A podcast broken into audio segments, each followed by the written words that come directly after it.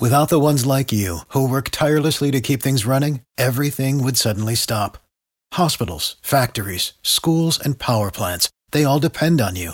No matter the weather, emergency, or time of day, you're the ones who get it done. At Grainger, we're here for you, with professional-grade industrial supplies.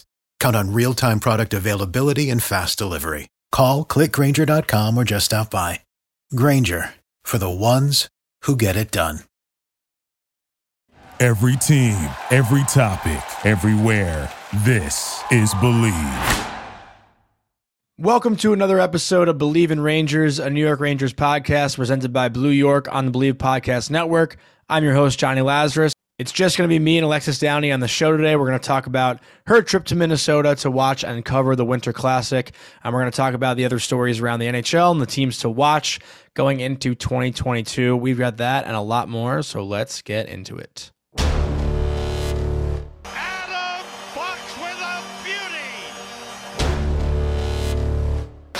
Shesterkin. It's a hat trick for Mika Zibanejad. Kako shoots, he scores.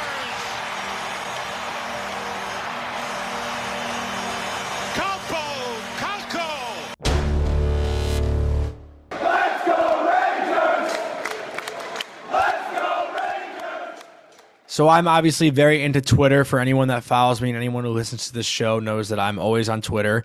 And lately I've been seeing a lot of controversy and a lot of conversation talking about how the Rangers can't beat the best teams in the NHL. And obviously the last two games against Tampa Bay Lightning are a very good counter argument for that. I know the Rangers lost to Florida 4-3 in Florida on Wednesday night, but I think they had a pretty strong bounce back, beating Tampa in Tampa 4-3 on New Year's Eve, and then beating Tampa last night 4-0, or yesterday, I should say, yesterday afternoon at 12:30. But yesterday, 4-0 at home with Vasilevsky in the net also. This is a Rangers team that's shown a ton of resilience. Artemi Panarin was announced unable to play due to COVID-19 protocols right before the game yesterday, and the Rangers came out. Zibanejad had a hat trick, and they won 4-0 on a shutout from Igor Shesterkin.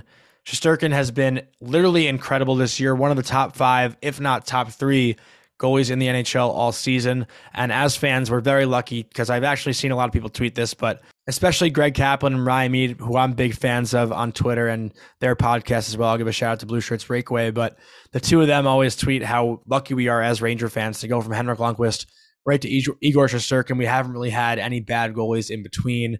I know that gap between Richter and Lundqvist didn't really have many exciting goaltenders, so for our generation of Ranger fans, we are very fortunate to watch Lundqvist and now Igor Shesterkin.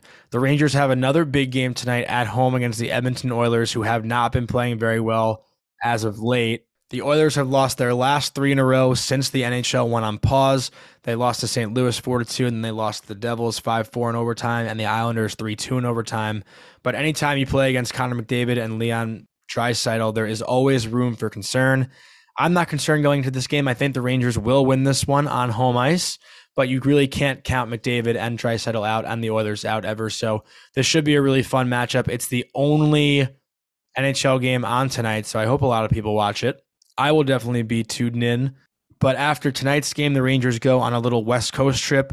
They are in Vegas on Thursday the 6th, in Anaheim on the 8th, in LA on the 10th, in San Jose on the 13th, and then they come back to the East Coast to play in Philly on the 15th, and then they'll have their next home game on January 19th, a Wednesday night at home against the Toronto Maple Leafs. So we won't be able to watch the Rangers on home ice after tonight for quite a bit, but they've looked really good. I'm really impressed with, obviously, with Mika Zibanejad. Hopefully we get Panarin back soon. I don't think he'll be out more than the typical 5-day quarantine period that the NHL announced last week. But we had a very exciting first half of the season, and I don't really think the Rangers are going to regress at all. So I'm really excited for this 2022 playoff push. The league has let Mika Zibanejad get hot. Hopefully he can turn this into a 10-game, 15-game span. But I'm really excited about everything going forward, and the West Coast trip is always a good sign to see where this team's headed. It's always encouraging to have a winning record on the West Coast trip every year. So a lot to be excited about this week, a lot of good matchups, a lot of fun teams that we're going against, especially Edmonton tonight and Anaheim Saturday. Anaheim's been a really fun team this year. Excited to see the Rangers go up against Trevor Zegras and the Anaheim Ducks. Before I send it over to Alexis Downey, I want to give a shout out to Blue York. Like I talk about every single episode, BlueYork is a fan-made brand that makes custom designs, content, and apparel for the Blue Shirts. If you want to get some cool t-shirts, hoodies, hats, anything, you name it, check out IamBlueYork.com or go to @IamBlueYork on Instagram. And when you go to their website, IamBlueYork.com, like I previously said, use code Johnny, JONNY, to get 15% off of everything on their website. I hope everyone had a very happy new year, and that's all I've got for the intro. I'm going to send it over to my friend, Alexis Downey. As always, I'm very happy to welcome to the show my dear friend from Stadium, fresh off the Winter Classic. I hope you're warm by now. What's going on, Alexis? Alexis Downey, how you doing? Well, I don't think I'm quite warmed up yet because I am wearing this hat and I was just sitting on my couch and I was like, why am I still freezing? Like, I don't think I've ever been in temperatures that cold in my entire life. Actually, I take that back. I went skiing one time and it was like -30, but this was like a whole different experience. Like it was an amazing weekend. Mm-hmm. I mean, I know you got to meet a lot of people also, and I saw you talk to Kenny Albert, which is really cool. Just like, can you kind of tell us maybe the coolest person you met throughout the weekend? I know there's a lot of big faces, a lot of big names at the Winter Classic. So any cool stories in regards to that? Yeah. So I did get to talk to Kenny, and that was originally supposed to be an in-person interview, but had to move it on to Zoom. But when I was at the game and after the first period, I went into the box and said hello to him and introduced myself to Keith Jones, who I've always been a fan of when he was back on NBC as well. And they were just so great and just saying how much they missed Edzo, and they were texting him during the game as well, since he wasn't able to be there. But I feel like it was just a lot of different media people from, you know, what, St. Louis or all over Minnesota. I thought it was really cool to see just all the different outlets that Minnesota has that I had no idea existed, but obviously a lot of people up there do, because the hockey is just everywhere there, and hearing like the Minnesota accents from people too. Like, yeah, it was just kind of funny, just adding to the experience. But I think just being able to see the broadcast crew in action was one of the cooler things. Did attend the spit and Chicklets, like party, get together a little bit, whatever they may call it, meet and greet before the game.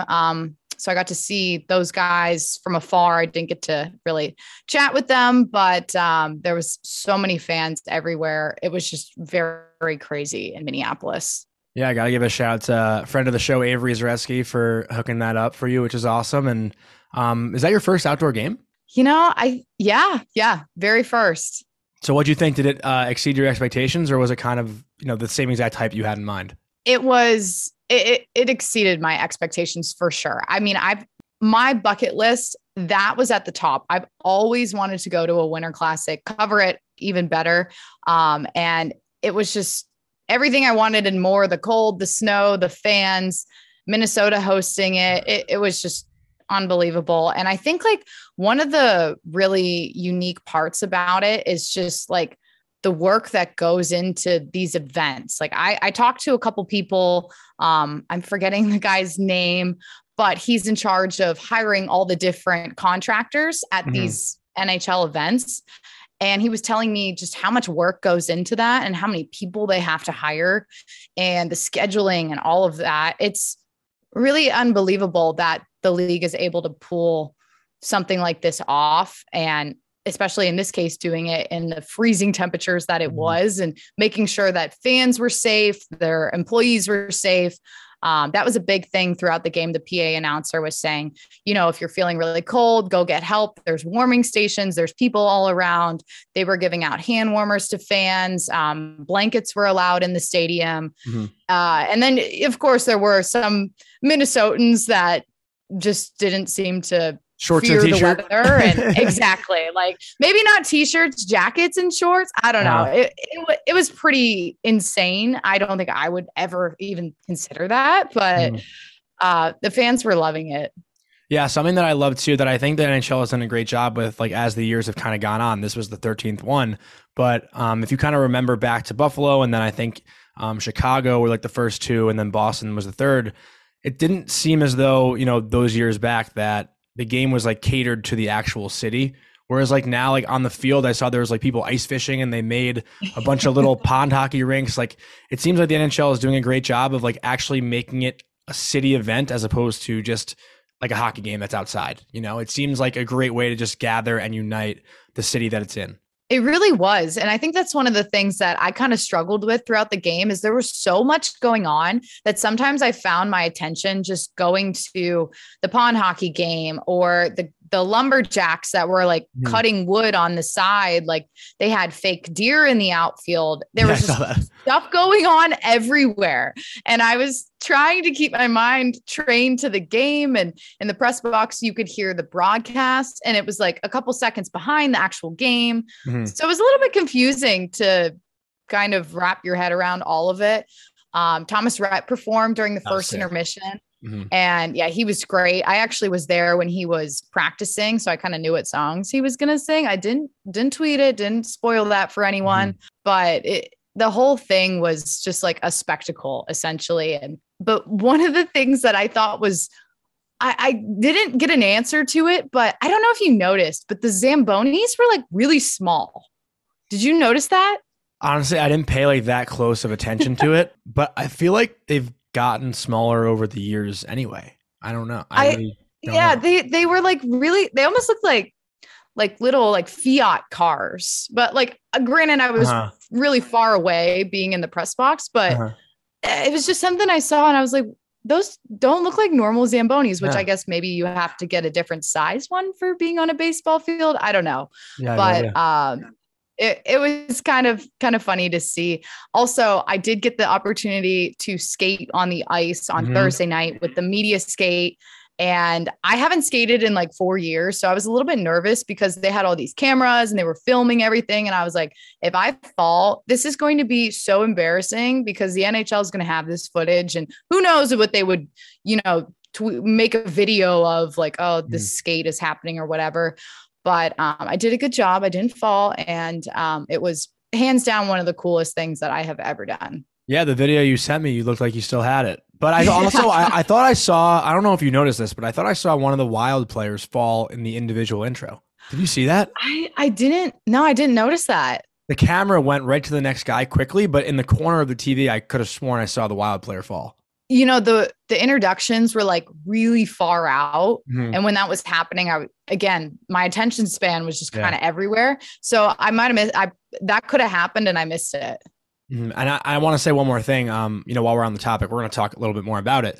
But as a viewer who, you know, I've only been to one outdoor game. I played in one in college, which I'll brag about quickly. But as far as going, I went to like a Stadium Series game, Rangers, Islanders, Yankee Stadium, which was also at night under the lights. And I feel like as a viewer, you know, on the TV or whatever, it's so much easier to watch the game when it's at night under the lights as opposed to during the day when there's a glare in the sun. I don't know if you felt like you were a bigger fan of the game being at night in the dark under the lights, kind of makes it pretty cool. Or if you prefer the daytime, you know, make it maybe a little bit warmer outside, but did you have any like perspective on just nighttime, daytime? I definitely would agree. I liked the nighttime game because of that ease of being able to watch it. And I was at the stadium a lot during the day, and with all of the snow that they had on the field, it was kind of hard to not necessarily to differentiate the boards and everything, but I think that would have made a difference from the stands and the viewer perspective. And I think from a broadcast perspective, it was better to have that game being at night for TNT just because like it didn't necessarily run into the time of the Rose Bowl. I know a little bit with that, not that that was on the same, you know, Turner didn't have that game, but just from a sports perspective, I think having that game at night for television was better for the NHL as well. Agreed. Completely agree. Yeah. And I want to ask you just, you know, last thing to wrap up the Winter Classic. If you could pick, I don't know if they didn't announce next year's venue yet or next year's matchup, but if you can pick one sports venue between two teams, where would you want to see either the next one or just one in the future? This is an interesting thing because I saw a lot of people that had, that worked for the NHL that had the Tahoe jackets on from last year. And I just thought that that was the coolest thing that they have ever done. And it was such a shame that they couldn't have fans there. So I think, I don't know necessarily about the teams, but doing another outdoor game in a unique setting rather than just a stadium, like I know that the Heritage Classic that they're going to have later this year up in Canada, like that is in a football stadium, but it is like the Canadian team. So it's a little bit of that. I feel like it's more, maybe the culture around it is a little different, but I would like to see it just kind of in another unique setting. Like I love like the mountain look or like the lake. I don't know. Yeah. I love Tahoe so much that I would just, I would love to see that again, or somewhere that's kind of similar, maybe like Banff in Alberta. That would be really cool. I don't know how they could pull that off, but maybe there. Yeah, no, I agree. I've been trying to think of a cool venue also. Like a part of me was thinking Red Rocks for a second. I don't know if they can even do that. I don't think they could like take the stage down and put a rink there. But I mean, that would be pretty sick, I think. And then I was trying to think of like a cool place, obviously out west. Like I was thinking Arizona as well. Obviously it's so hard to put an ice hockey rink in January in the desert. You know, I would love to see the Florida Panthers play against Tampa Bay Lightning in a Winter Classic, but I don't know when the hell they could do that unless they had like a neutral site, just because that rivalry's gotten so exciting over the last couple of years. And that'd be really cool to see those two teams outdoors. But as far as like just like the actual possibilities, I feel like, you know, I thought you were going to bring this one up, a PNC Park. I feel like you can't really beat that background with the hockey rink. I think that'd be so sick. Yeah. Yeah. I feel like they've definitely they did it at Heinz Field. It was Heinz Field. Yeah. Penguins, yeah. Penguins I'm thinking, Caps. I wonder if they did any like high school or local, because hockey's pretty big in general in Pittsburgh. Yeah. I don't know. That would be cool though. It is a great skyline. San Francisco, they could probably never have it there, but that's another ballpark that would be really cool to see. Yeah. San Jose Sharks. That'd be sick. Yeah. Yeah. Cool. Yeah. So they could maybe go there, but those are just some ideas, I guess. But I feel like we're so lucky to have hockey back again. And leading up to this game, I mean, like this is all I've kind of been focusing on. So I haven't necessarily watched as much and with the holidays and everything, but it's been so great to have this pause ending. And I know obviously there's been a lot of other postponements and a lot of conversation around the league, whether the COVID protocols, how they're going to play out for the rest of the season. But I'm just happy that we have games on TV again.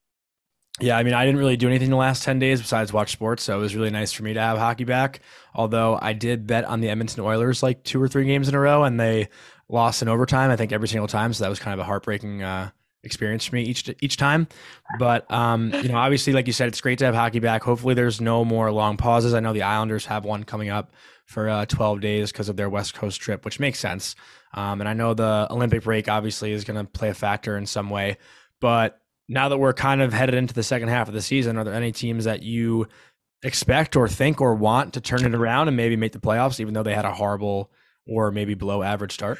Well, I know that we're going to be talking about the Canucks later. So that's been an interesting story that's developed. And another team, Penguins, that have been on a great win streak. You were tweeting about them earlier. They almost blew that game. I got home and I turned it on and I was like, what happened? Like they know how to start a game, but you got to finish a game. And they were able to hang on, you know, 2 hat tricks, but, let me also say that I love that you called me out on that because I felt like an idiot when I tweeted that. Yeah, it's tomorrow night, which would be Monday night, will likely be Big Ben's last game at Heinz Field. So that's why it's been such a big deal for them to be playing Monday night against the Browns. I should have known. Anyway, yeah, so I feel like for me, I mean, I've been looking obviously at the Penguins a little bit and just seeing how that they've progressed and their injuries and all that. Evan Rodriguez is playing really well. He had his very first hat trick today. And you know, the goaltending, Casey DeSmith played today and that was like his first game since early December. So it kind of shows that, you know, Tristan Jarry is kind of getting in his groove again, which is good. So I think that for them, they're going to continue to get better in the Metro. As far as some other teams, I don't know. I feel like this has kind of been a weird year, you know? Yeah. The one team that like stands out to me, obviously, you know, aside from the pretty obvious ones being the Canucks and the Penguins. And, you know, I think actually A surprising one that's not doing very well was Philly, although they're kind of turning it around right now. So they're like an obvious one as well. But the Chicago Blackhawks, I feel like, you know, for you especially too, they had the most horrendous start probably in the last 20 years. And they've turned it around as of late. And I think they're playing right now against Calgary. And the score of that game, they're actually down 2-1 right now against Calgary. But I expect with that roster and Fleury and, you know, all these big name star-studded guys that they can try to turn it around, figure out a way to make the playoffs, and who knows, maybe win a playoff series because they look pretty good. I've actually watched them a little bit in the last couple of days, and you know, before the long pause, and I like this team obviously has all the skill in the world to do it. It's just a matter of time before they put it together. Yeah, I think you have a good point there, and you know, they just got Fleury back off the COVID protocol. I think that their team and their office is in a better place now. You know, things have kind of settled down a little bit to some extent. They're going to be hosting the Avs this week, which I think is a pretty big game for them. Mm-hmm. So I can see it. I think before the season, I had said that they're kind of a wild card for me. I don't know if they're going to make the playoffs, and if they do, it's going to kind of be in that wild card spot. So mm-hmm. I'm not sure yet. I'm not sure I'm sold on them quite yet. Yeah. I mean, as far as other teams go, there aren't many others that I think, you know, maybe Dallas is like a really good team. I think that can maybe, you know, figure out a way to make a push. They're an interesting one for me. But then again, like the goaltending, you know, Jake Ottinger's good, but he's so young that I don't know if he can really carry them to the playoffs. But there aren't really many other teams that I feel like can just go on a crazy long run. I mean, you know I say it all the time, and my cousin calls me out every fucking episode because I talk good about the Islanders, and I'm a Rangers fan, but I think the Islanders are one of those teams too that can turn it around once they're fully healthy. But yeah, as far as the other teams go, like, I don't believe in that many teams that didn't have great starts. You know, those are just a couple for me, the Stars, Islanders, and Blackhawks. But I do know we want to talk about the Canucks, like you just said before, 8-0-1 under Bruce Boudreau. Pretty insane. I bet on them the other night against Seattle, which was nice. And I've learned that betting against the Seattle Kraken is a very profitable bet. So for anyone that does take my bets or does follow me on the betting stuff, I'm probably going to bet against the Kraken every night. That's a new strategy I have. But yeah, I mean, what have you liked or seen from the Canucks? Anything stand out to you? It's been really great to see them emerge. And I feel like they just have such a new life under them. And I know for, Thatcher Demko in that, like he has been in the mix with some of those goaltenders that have been playing well, throughout this season. I think he has I think it's 15 wins now. So that's something that I think is obviously helping them. There's a lot of things that are helping them, but Boudreau is really taking the reins of this team. And we said it, like, is he going to turn this team around? And I mean, I think he has, honestly. It's still early, but they're on a good start for it. Yeah, they're only 3 points behind the Oilers right now for that second wildcard spot. And you know what we're about to talk about is that the Oilers have been pretty shit lately. McDavid and Dreisaitl look great, obviously, but the rest of the team just can't get it figured out. I don't really know what's going on. You know, this was a team that was on a tear. They're the best offense in the league, best power play in the league, but can't seem to get a way to figure it out. And, you know, we've obviously talked about it before about how John Tortorella made the comment about McDavid changing his game and stuff. And I think we're both on the same page where we don't think he has to, but I don't know what it's going to take for the Oilers to really just put it together and be a dominant Stanley Cup contender. Yeah. You know, it's I feel like every year we kind of end up having this conversation. Like the Oilers are defined by Leon Dreisaitl and Connor McDavid. And like, what is their identity outside of that? It's, you know, it's hard. You can't write them off, obviously, because of, you know, their stars, but how do they find a balance with their team and kind of make it so they're more cohesive, I guess. Mm-hmm. And I feel like they're at a point where, you know, maybe this is their downtime in the season, but they know they can pick it up, you know, like it's one of those things that maybe it's just the time of the year and things are just kind of at a low point for them, I think. Mm-hmm. Well, I don't know if you want to go into our three best matchups and best bets for the week, but you know, while we're on the topic of the Oilers, I did want to go into my first one, if you don't mind. Yeah, go ahead. Oilers in Toronto on Wednesday night. And, you know, like I said, the Oilers have lost their last two in a row in overtime to the Devils and the Islanders. And they're obviously in Madison Square Garden tonight against the Rangers. you know, after the Rangers coming off a big 4-0 win against Tampa Bay, I don't know if the Oilers are going to win this one. If I was betting on this game, which I'm not because I usually don't bet on the Rangers, I probably would be taking the Rangers just because it just seems like the Oilers can't figure it out. But then again, they have a pretty tough schedule coming up. Like I said, Wednesday night, Oilers in Toronto, probably no fans in the building, which sucks. So I don't know how that one's going to play out. I mean, that's a hard part too, right? Like I love watching games, but it's so much harder to watch when there's no fans. There's like, you need the energy from the fans to really enjoy watching, but anytime Matthews and McDavid go against each other, it's obviously must watch TV, but it's definitely going to be a tough one to get up for. That's for sure. Yeah, it's really weird to think about the fact that we just had a game with 38,000 fans in Minnesota, and then you go to Canada and there are no fans at their games. Granted, I know this game was outside, but think about how packed in everyone is. And it's not like, I don't think masks were required or anything. Granted, most people had them on because it was so cold, but it is a really weird thing to think about how split the league is right now with that. Yeah. I think for my best bets this week, I'm just going to kind of take a gamble at some of this since I have been a little bit off the radar with watching games as much as of recent. So, you know, I know Nashville just broke their streak, their win streak. And it looks like they're playing Vegas on Tuesday, but that is in the Fortress. So I'll take Vegas in that one because you really can't, as you've always said, you can't not pick the home team, it seems like.